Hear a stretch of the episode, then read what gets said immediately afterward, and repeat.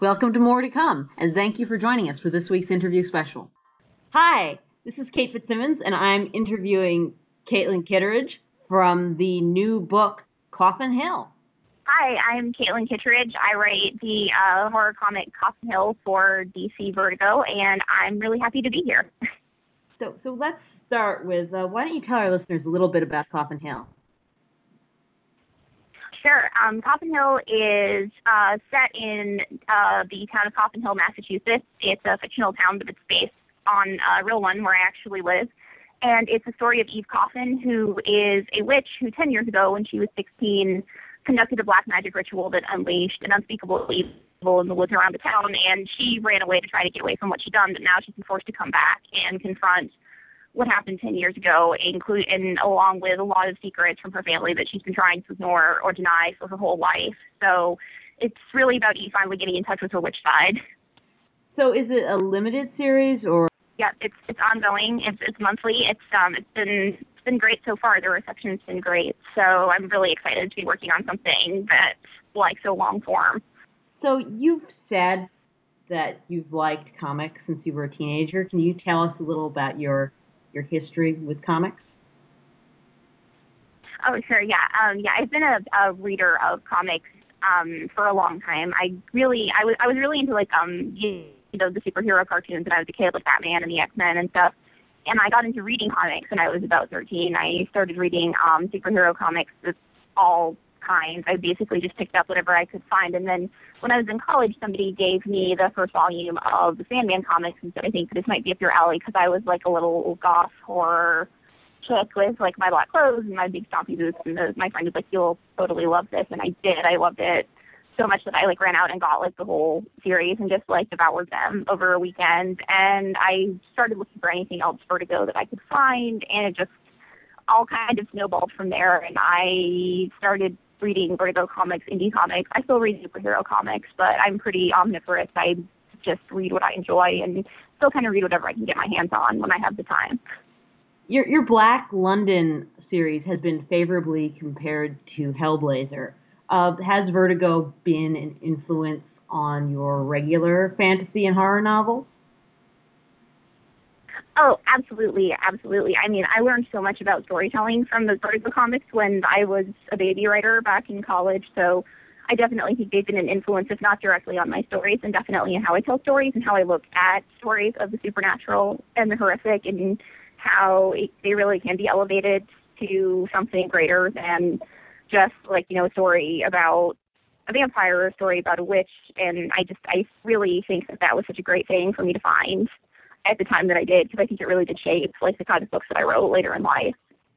So, what specifically influenced Coffin Hill? I mean, I know that um, one of your series was very heavily H.P. Lovecraft influenced. Uh, some of your other books show show other sort of fictional roots or, or real life roots. What came together in your head to to help create what you're going for with Coffin Hill?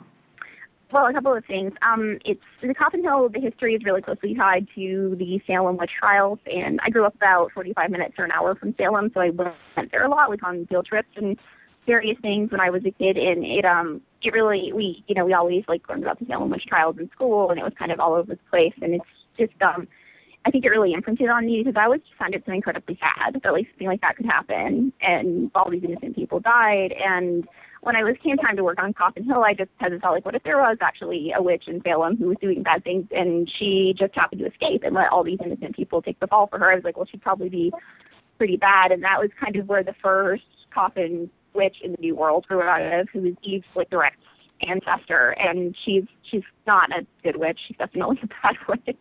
Um, and um, you mean I mean, Eve, or do you mean her her ancestor, the coffin witch? Oh, her her ancestor. I'm sorry. Yeah, she she's um she start she kind of started the line in the new world of of these really powerful witches who usually are inclined to black magic, as as was Eve before growing up. The story of Coffin Hill for yes, growing up definitely. So so yeah, I know they're they're not they're not like they're not like the nicest people for families for sure. Um. Okay. This is going to be a little spoilery for the first issue, but I figure it's the first issue, so it's probably not a big deal. Um, in the first issue, it opens with Eve as a rookie police officer who's made this incredible collar of this serial killer, and then something bad happens, and it's unclear to me by the end of the first issue whether or not she has officially left the police department or not, or is on some kind of leave.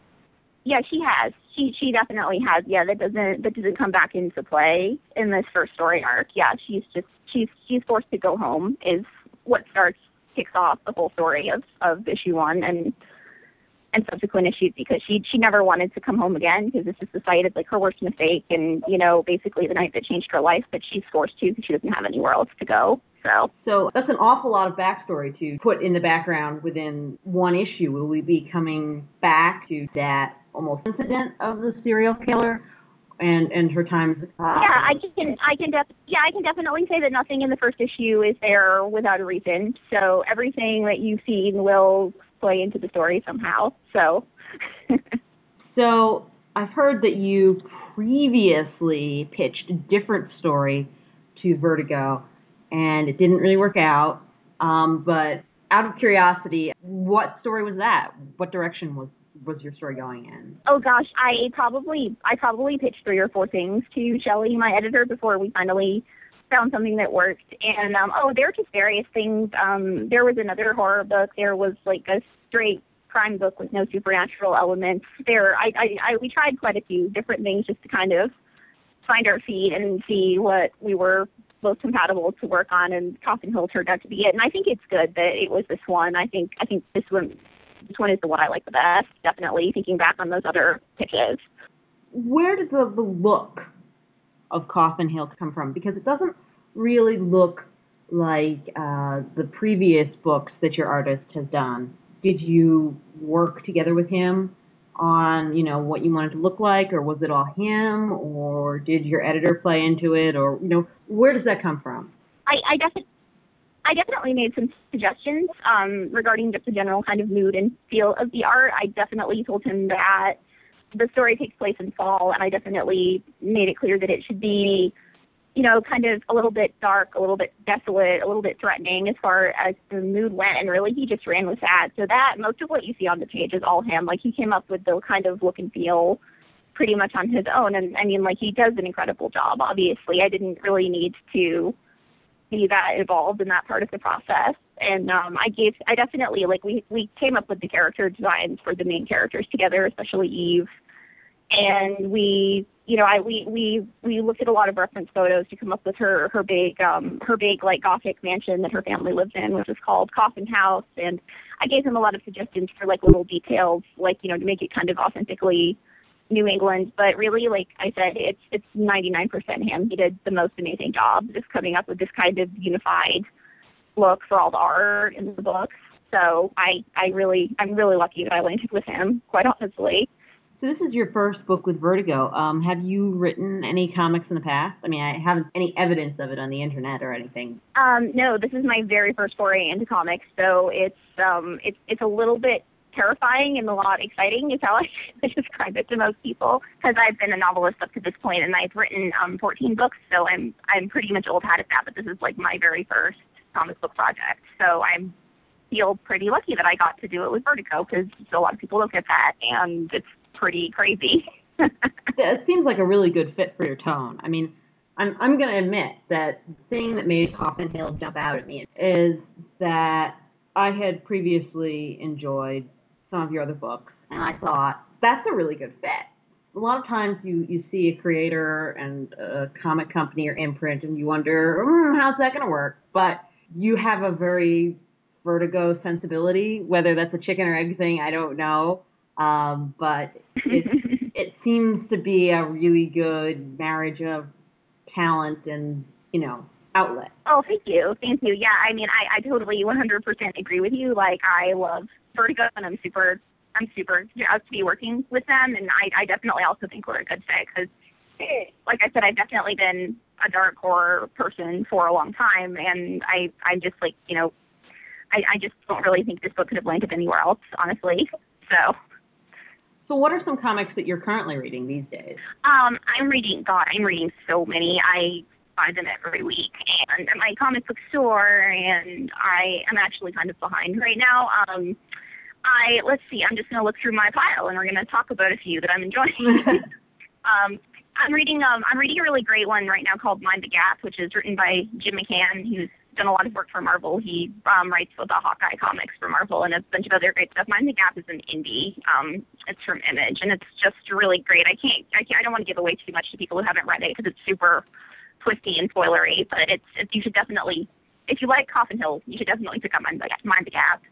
And um, another one I just ordered this week and I'm really excited about is called um, Pretty Deadly. It's yeah, Pretty Deadly. It's um it's it's by uh, written by Kelly Sue DeConnick and the art's by Emma Rios and it's just fantastic. I can't say enough good things about it. And I um oh another one I'm really enjoying. This is definitely a for adults only thing, not safe for work. Um, it's a book called um it's a book called Sex Criminals written by uh by Matt Fraction who is actually um Kelly Sue DeConnick's husband. So I'm they're they're both putting out great stuff right now. But um, I I don't really know how to describe Sex Criminals and keep it like PG-13 rated, but it's hilarious and amazing. And if you like funny stories about like time travel or you know relationships or anything like that, basically if you like sci-fi and romantic comedies, you will like Sex Criminals. so those are the three that I'm enjoying right now that I just kind of found in the top of my pull list there. So. So if if you could imagine like your dream comic that um not you but you could get to read like what would it be oh geez um I hope you realize you just asked me an impossible question.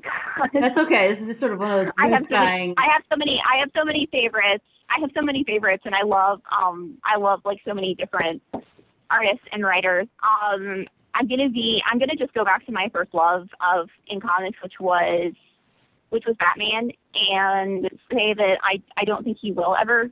I, I don't I don't know if he will ever come back to writing Batman, but um, there's a comic there's a comic writer called Greg Rucka who did some of the most incredible Batman stories. He did he wrote a he co-wrote a book called Gotham Central yeah. and he w- wrote a series called The Question, and they're just amazing. I would love to see Greg Rucka come back and do another Batman story, but sadly, I don't think he will. And that's okay. I just well, it's just my it's just my little my little fantasy fantasy football comics wish list. So just off the top of my head, oh, I could go on for hours. You you you've asked me like a dangerous, impossible question there. well, so what's it like the creative process of of working in comics and working for Vertigo after being a solitary novelist for so long? Um, it's you're you're absolutely right about novel writing being super solitary and creating a comic with an artist is not super solitary. So that was honestly the thing I had to get used to the most was the collaborative aspect of it. But I love it. I love having like this immediate feedback from somebody, and I love having somebody to bounce ideas off of. And he lives in Madrid, so like he's up at really weird times. So like when I'm up at like 3 a.m. here, he's already like up and eating his lunch. So I can email him anytime and be like, hey, I just had this idea, and you know we can go back and forth. And um, Shelly, our editor, is great, and it's very it's very different. Um, it's very fast compared to novel writing. Like things happen within a matter of weeks instead of a matter of months. And like I said, there is that collaborative aspect. Because once I turn in the script, like I'm no longer the only person involved in it. Like there's two other people who are putting just as much work into it as I am. So it's really neat. It's neat to have somebody to kind of share the creativity with and just kind of feel like you're all in it together. And I don't, you know, you don't get that with novel writing until everything is done and the book is polished and then you send it to your editor and you go through the rounds of edits and stuff. But it's still, it's your thing. You're shouldering the entire project. And so I, I really do enjoy having a co-creator. It's been a really rewarding experience. And I think it's definitely pushed me um, as a writer, especially like getting up to speed of turning in these scripts like every couple of weeks. It's been it's been really great for my productivity. So I'm sure my book editors are also really happy about that. So, is there anything that you'd like to tell our listeners that I have somehow forgotten or not even thought of? Uh, I mean, really, this is this is a little bit like TV and personal, but like Coffin Hill is really my baby. It's like the project of my heart. So I'm just so thrilled that it's out there and that so many people are reading it and mostly liking it. I'm just really thrilled. And if it sounds good to you, I would love it if you would also go pick it up. All you people out there listening. So that's that's really it. And I know it's it's like I know it's like super corny, but like it really, it really is. This project has been my baby for a long time, hmm. so I'm just really thrilled that it's finally out there. well, you know, um, it's not only in comic book stores, but it's also available on Comixology. And I must say, the digital version looks really good. Oh, good. Yeah, I haven't I haven't seen it, so I'm really glad to hear that. That's that's good it news. It comes through very clearly. It's very nice. Great, great. Yeah, I would I would hate for for Iñaki's wonderful art to, you know, not not get the best showing it could. But so that's that's great. That's really that's really good to hear. Yeah, I have been I am I'm I'm a paper reader person generally. I like to be able to sit, you know, sit and sit on my couch and have a big stack of next to me. It's very rewarding to get through them all and see the stack go down. Thank you so much. It's been a pleasure speaking with you. Yeah, it was great talking with you. Thanks so much. Okay, I'm here with uh, Royden Lepp, writer, artist, creator of Rust, which second volume just came out recently, and it's a great book, selling well, doing well.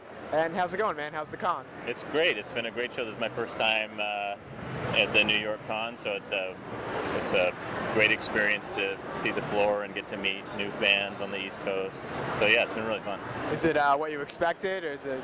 I think so. I expected it to be tons of people and hard to walk around and lots of costumes. It's all it's all of that. Yeah. Oh yeah. yeah. And uh, talk a little bit about Rust. I know it's you know it's getting great critically. It's doing well. Seems to be selling well. And talk a little bit about how you know you got got it started. Sure. Yeah. Rust has uh, been something I've been working on for years. It's a it's a real passion project for me. Um, uh, yeah, it, you know, the inspiration kind of comes from my growing up on the Canadian prairies and my love of uh, drawing robots and kids with the jetpack, you know. So um, bringing those things together to create, you know, a really fun science fiction story that would appeal to all ages, ideally, was just something, you know, I, I, I gravitate towards. So it's been a really fun project. I never really get tired of working on it. Um, we're closing out volume three right now, hoping to get it in stores in early 2014. But uh, it's great to meet people here today. You know, they're they're loving volume volume two, and they're still on board with the story. So yeah, it's been it's been really fun. Fan response has been great. Yeah, really really great. Yeah, people. There, there's nothing like people coming by and just even especially for me, the fans that come by and they don't get a book signed or anything. They just stop and they put their hand on the table and say, "Hey, I got a place to be, but I just want you to know I, I read Rust yeah. and I love this. Yeah, thank you for making it." It makes it all worth it, right? Yeah, yeah and that's that's kind of how I respond to creators. I you know I kind of cruise by and I'm always like, "Hey, thank you for making that book. I really liked it." Yeah. Um, so that that means a lot. And how'd you hook up with uh, Archaia? Archaia, I met them in San Diego in uh, 2010, I think it was. Um, sent them Rust.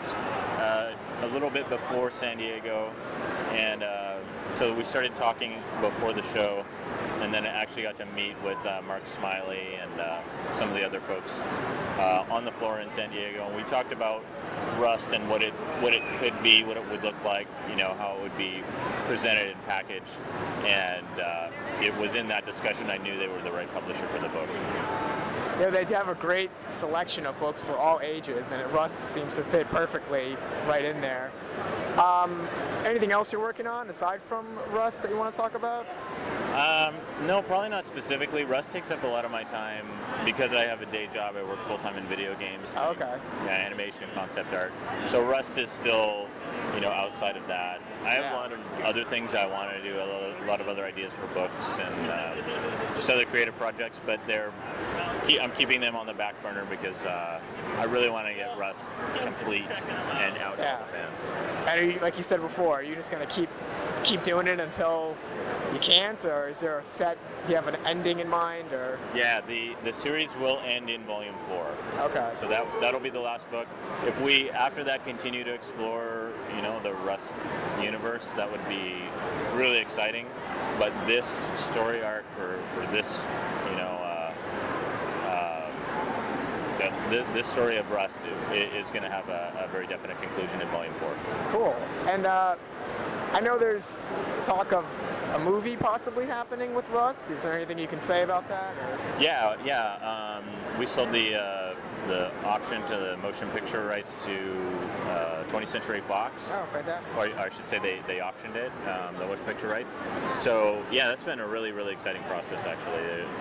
Um, getting to kind of get a first-hand look at the development of a film, um, from you know writing the script to getting all the right people involved, and and all along the way, I've been able to stay involved with it as well. That's crucial. Yeah. Yeah, which is really cool. Uh, Very often the creator is not involved for multiple reasons, which a lot of them make sense. But um, Fox has been really excited about this project and and have always kept me in the forefront of uh, the action of it, so to speak. So it's it's been a really Sounds really great. Yeah. exciting ride.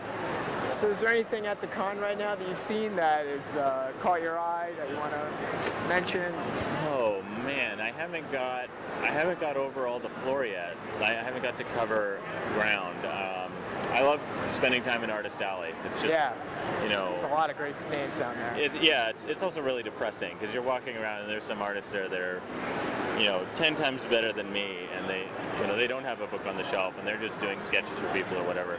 But it's so cool that there's this kind of this marketplace for artists. People are going there, they're buying drawings from people, and it's just this time in our culture that I feel is uh, good to remember. You know, where Yeah. people went to this kind of marketplace and bought artwork from the artist, and uh, It's really what it's all about. I mean, there's all this noise, video games, but it's you know the comic artists. You know, Yeah, these the- are the guys that are making it. Yeah, the the real guts of of every show, every comic convention, I feel, is in Artist Alley. That's where it starts, Yeah. and that's where the greatest uh, attraction happens. You know, between fans and creators. It's Uh. a, it's really there's a lot of special moments that happen there. I that's how I feel. So I love going to Artist Alley. Yeah, no, it's great. And uh, is there any anything happening in comics in general that you're kind of keen on? That you're any trends that you're seeing? Um, for the most part, I keep my head down a lot for multiple reasons. Seems to be the most people's answers. I don't either. I'm just Yeah. busy, man. I- yeah, I yeah. I know. am. I am really busy. I, I also like to. I like to try not to be too influenced by by other books because I can easily be influenced by stuff that I really enjoy, Yeah. and I want Rust to maintain its its tone and its theme. So. Uh, but I get to read a lot of Archaia books, obviously. So That's good. Yeah. Lots of Archaia books that I, I am reading through that I like a lot. I read Cyborg recently, which is really good. Oh yeah.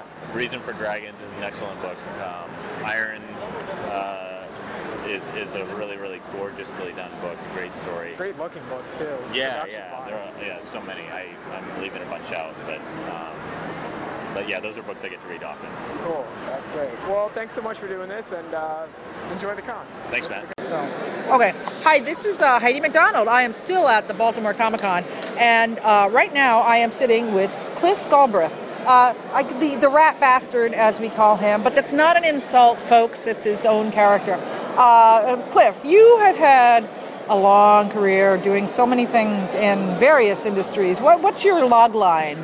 Uh, I started uh, probably, uh, well, as, as a young guy, you know, in my teens, I started screen printing and eventually worked my way into uh, licensing. And you know, I created Thesauruses, Rockosaurus, Beachosaurus, Partiosaurus, and that probably would have been enough for me to, you know, hang my hat on. But uh, I got tired of licensing and printing T-shirts, and I got into comics and created Rat Bastard and moved on.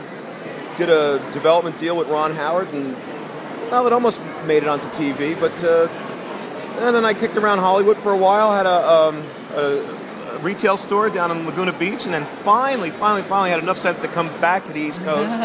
and I landed in uh, Red Bank, New Jersey, and, uh, and, and, and I met a guy named Rob Bruce, and, uh, and, and Rob and I today are running comic conventions, of all things. Right. Well, now your first show was what three years ago? Uh, two or three years ago, it's all a blur. We, what happened? Blur. What happened was, uh, you know, Rob sells uh, deals in rare comics and, and toys and, and records, and there was a record fair uh, d- down in Asbury Park, New Jersey, and uh, it was uh, like a summer day, and I figured, okay, I'll take a ride down to the beach. Uh, Rob's going to be a block from there. I'll, I'll stop and I'll say hello to him and a couple of friends that are at this record fair, and uh, and see what's going on and have a beer and and I, and I went in there and I saw all these boxes of records, these white boxes. And uh, hey, comic fans, you know eh, those boxes, they, they kind of looked very similar to comic long boxes. I saw people flipping through these boxes looking at records. And I went over to my friend who runs the uh, the Asbury Lanes, Jen Hampton, and I said, hey Jen, I said, can I can I throw a comic convention here? Can I, is that possible? And she says, Cliff, she goes, I don't care if you sell dildos. Can I say that? Yes. Okay. Just, uh, I, I just won't pull one out here on the yeah. show. Just don't say dick, then we can't say that. Okay, I won't say that. So, so she says, she, you know, she says, sure you can. She goes, just give me 350 bucks and the room's yours.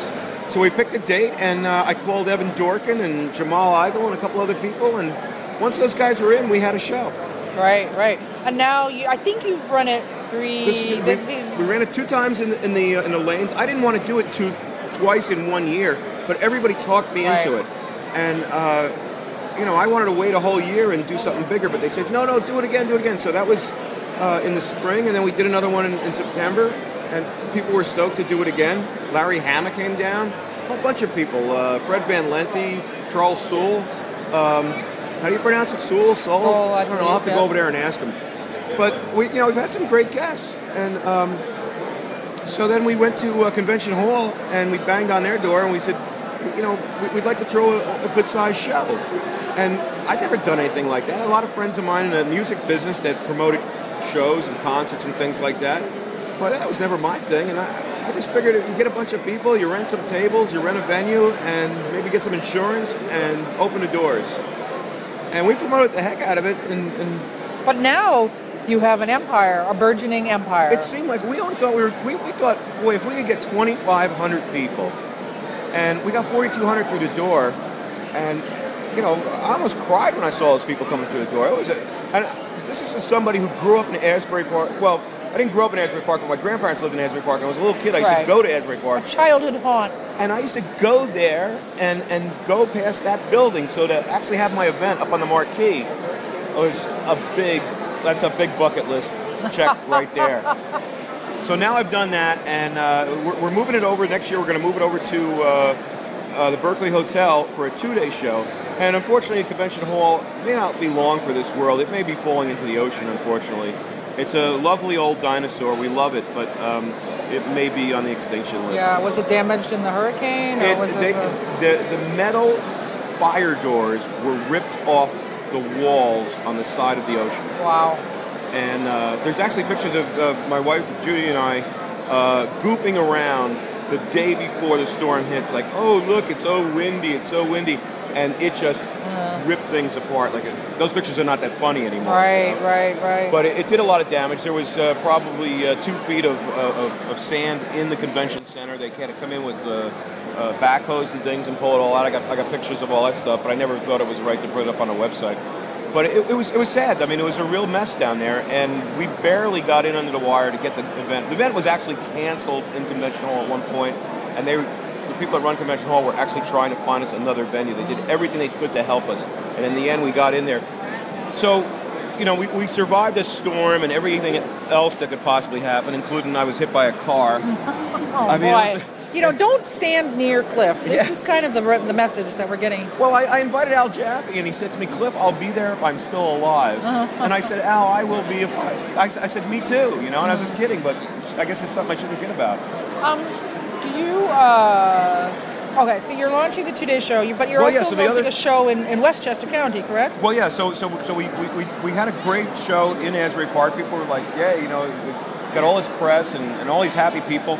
People like Evan Dorkin said he sold three times as much. Do you want to? You Want to? Oh, interrupting for a sale here. Talking comics. That's uh, 375. All right, we're back. Okay, and uh, just selling some comics here, but okay, so you're you're also launching the show in Westchester. So Yeah, uh, it was it was funny. Uh, Dan Green from the um, the New York Post called me up and he says he says hi. He says you know I, I'm from the Asbury Park area originally, uh, and my dad lived in Red Bank, which is where I live. And he says he says yeah. He says my dad's you know was in Red Bank. He says I know the area. He says uh, but I couldn't make it down to Asbury Park Comic Con. He says was wondering if you would be interested. He says I'm, I'm up in White Plains, and he says I, I love what you're doing down there. He says have you ever thought about doing a show somewhere else, you know, like maybe like up here in White Plains. And I was like, the heck is this guy calling me up, you know? Like, uh, and I was like, well, all right. So I took a ride up there and, and looked at the venue. And oddly enough, it- it's kind of this almost the same age as uh, as Convention Hall. It's but it, it, it's like Convention Hall if they had taken care of it. Yeah. and uh, it's a lovely place. And the people that run it were fantastic. Uh, we got along with them really great. They, they want to do something for families, uh, you know, bringing the kids and all. And so uh, after you know a couple of weeks, we, we had a deal, and we got some. All of a sudden, we got some great guests. Well, I'm looking at your flyer here. It's going to be held June 14th uh, next year. It's got you got Scott Snyder, Mhm. uh, Herb Trimpe, Bob Camp, Larry Hama, Dick Ayers, John Holmes. I mean, you know, Bob Fingerman, Jay Haspel. Uh, the list goes on. I mean, Paul so- Levitz just yeah, joined us. Yeah, yeah. You got to get some women guests there, though, Cliff. I have been trying to get women guests, and, and, and I knew eventually you would creep up on me. I know. Well, I just was looking, and I'm like, what? There's no women. you know, I, Steph Buscema, she's she's busy the following week, so she's she's going down to North Carolina. She says, Cliff, you know, I'd love to do your con, but All right. Well, this is a friendly job. I'm going to help Cliff find some women, I- so I will. ladies who make comics, please, Yes, please come yes. to New York Con Fest. Okay, there you go. Don't Uh, hold it against me. I'm yes, trying. Yes. Um, My wife's a woman. yeah. well, you know, I mean, it could be, uh, you know, it's an open country. Um, but what do you? I mean, you've, your events are are family friendly. I mean, even when I I talked to you when you were first starting your first Amsterdam Park, and we were uh, even two or three years ago, starting a comic show in a new territory seemed to be a much more risky proposition. And now I know you've been talking about doing a show in Newark. Well, the North Show has become the the White Plains show, Okay, but, but alright. again, you know, going back to what I was saying about uh, my childhood roots in Asbury Park, I was born in Newark, so I feel as a son of Newark, uh, I need to go back to Newark and, and, and, and bring a little love to Newark. Yeah, But, but, Newark not. wasn't loving me back. Well, so uh, yeah, it's a tough territory. Not even comics can necessarily break some of the uh, grip of iron grip of despair that Newark has. I, I'm also a child of Jersey, so I I have many childhood nightmares about trips to Newark, and I I, it, I agree. It's a beautiful town, it has a lot of great things, but a lot of problems there as well. So, um, but but yeah, I mean, do you find um, what kind of audiences are you getting? I mean, are the kids come? Are there women come? I mean, Well- who's, is it all open? Is it uh, I mean- guys in going through white boxes? What is It's what do all of those, and, and here's what I think is going on. Uh, you know, you come to a show like this, and I ask people, I say, where you from? And they say, oh, well, I'm just out from down the road, I'm this and that. Even though, you know, it's a big, Baltimore's a big city that we're in here. But uh, well, a lot of these people are local. I mean, some of them are coming from uh, Virginia, West Virginia, places like that, and, and, and, and Philly. Um, with um, with Asbury Park, we did get quite a, a hyper local. Uh, Monmouth County, Middlesex County, Ocean County, which is the counties that surround Asbury Park. Um, but we had people come from as far as Connecticut and Rhode Island and, and uh, Maryland and Delaware. But I think what we wound up with was uh, people who had never been to a comic convention before because it was right there in their backyard. And, you know, the, the, I think we've talked about this before. You know, the, the, the, um, the circus, when our parents were kids, the circus would come to town. And and now the circus is basically the comic convention. And so it's almost as if you can have it in any large town. Yeah. And, and people seem to love it. So uh, another sale uh, here. We. Hey Heidi, Hey there, man. Hey. I did not realize you were being interviewed. Right. Um, you know what's interesting to me is that I've seen quite a few shows start up that uh, are more like what I call nerd celebrity cons or celebrity cons. And, you know, autograph shows absolutely have a long heritage. The Chiller Theater Convention Okay, is yeah. a real, you know, uh, it's a it's a mainstay in New Jersey, um, and it does very well. Draws a big crowd. But it does seem to me, uh, um, you know, I hope I'm not I, I'm not uh, prejudiced for my tribe, but it just seems to me that the comics convention, even though people might come to see a celebrity or or to dress up or whatever, but it does still seem that the cartoonists and the art, it seems to me that that's a real important part of this circus. At, at, at our shows, it is. I mean, I've seen other shows. I won't talk about other shows by name, but I mean, some of them bring in big names, uh, you know, like a William Shatner or, or you know, somebody was in some movie here or there, whatever, or, or you know, Stan, who Stanley, who is you know is associated with comics in some way, I guess. um, heard he created a few things, but uh, I, I I don't think that. Uh, I, I don't think. I don't think that um, people that are that big actually help a con. Uh, when I talk to other people at all, you know, all the little guys at the booth, they they say they tell me that those people suck all the oxygen, Right. and by oxygen I really mean money out of the room.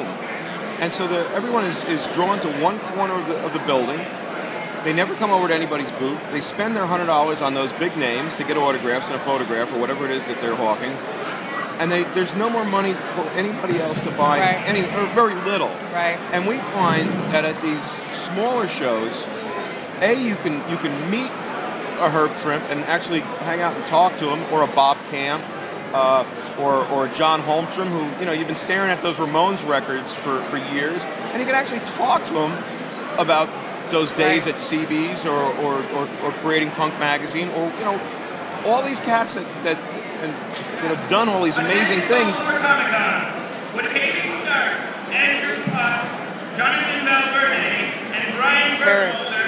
Please report to VIP Will Call. Haley Stark, Andrew Potts, Jonathan Valverde, and Brian Burkholder. Please report to VIP Will Call. Thank you. Uh, So our our, our, our, our mission really is is, is not to um, sell a lot of tickets, pack the building, and walk away uh, with, with bags of loot. Although that would be nice, but our, we really want to throw a party. We Right. want to invite our friends who happen to be comic creators and brilliant ones, and, and, and invite some fans in and, and put them all together and have cosplay and sign autographs and pose for pictures and have some fun and bring in the families uh, and not necessarily uh, bring in wrestlers, uh, movie stars, and, and all those people. Like really, when you call something a Comic Con, I just don't think it's really fair to bill it as a Comic Con and then have all this other stuff and then a few comic creators sprinkled in. Right. I think it's disingenuous, and I, I think it's, for lack of a better term, it's just a big corporate grab. Right, right. So, well, but it sounds like you're running some, you know, what we might call an old school, but yeah. but very updated. And and and uh, I think probably what we're talking about the, the circus, the part- the the appeal of this particular circus is that it is a lot more participatory. Mhm. You know, and, and you do have those one-on-one interactions, and you can you know you dress up and you. You, I, I think it has to do with social media and like, and like just how everything is very integrated now, and you're becoming part of you're you're more than just a spectator watching a, a guy flip off a trapeze. You're Oh, it- you're it- you're kind of on the trapeze yourself in a way. Well, you know, Rob Rob calls you know some of the cosplay people attention whores, and uh, I'm just like you know, my, my, my wife says they, they like to celebrate their own personal weirdness. yeah, So yeah. whatever way you want to look at it, Yeah. you know, they, they, they're all kindred spirits. They all have some base interest in, in comics, and, and from there, you know, everybody's entitled to what they get out of it. Yeah. Well, uh, we look forward to uh, more shows and uh, the bird, the empire, the empire, the crucial entertainment empire. So, uh, well, thank you so much, Cliff.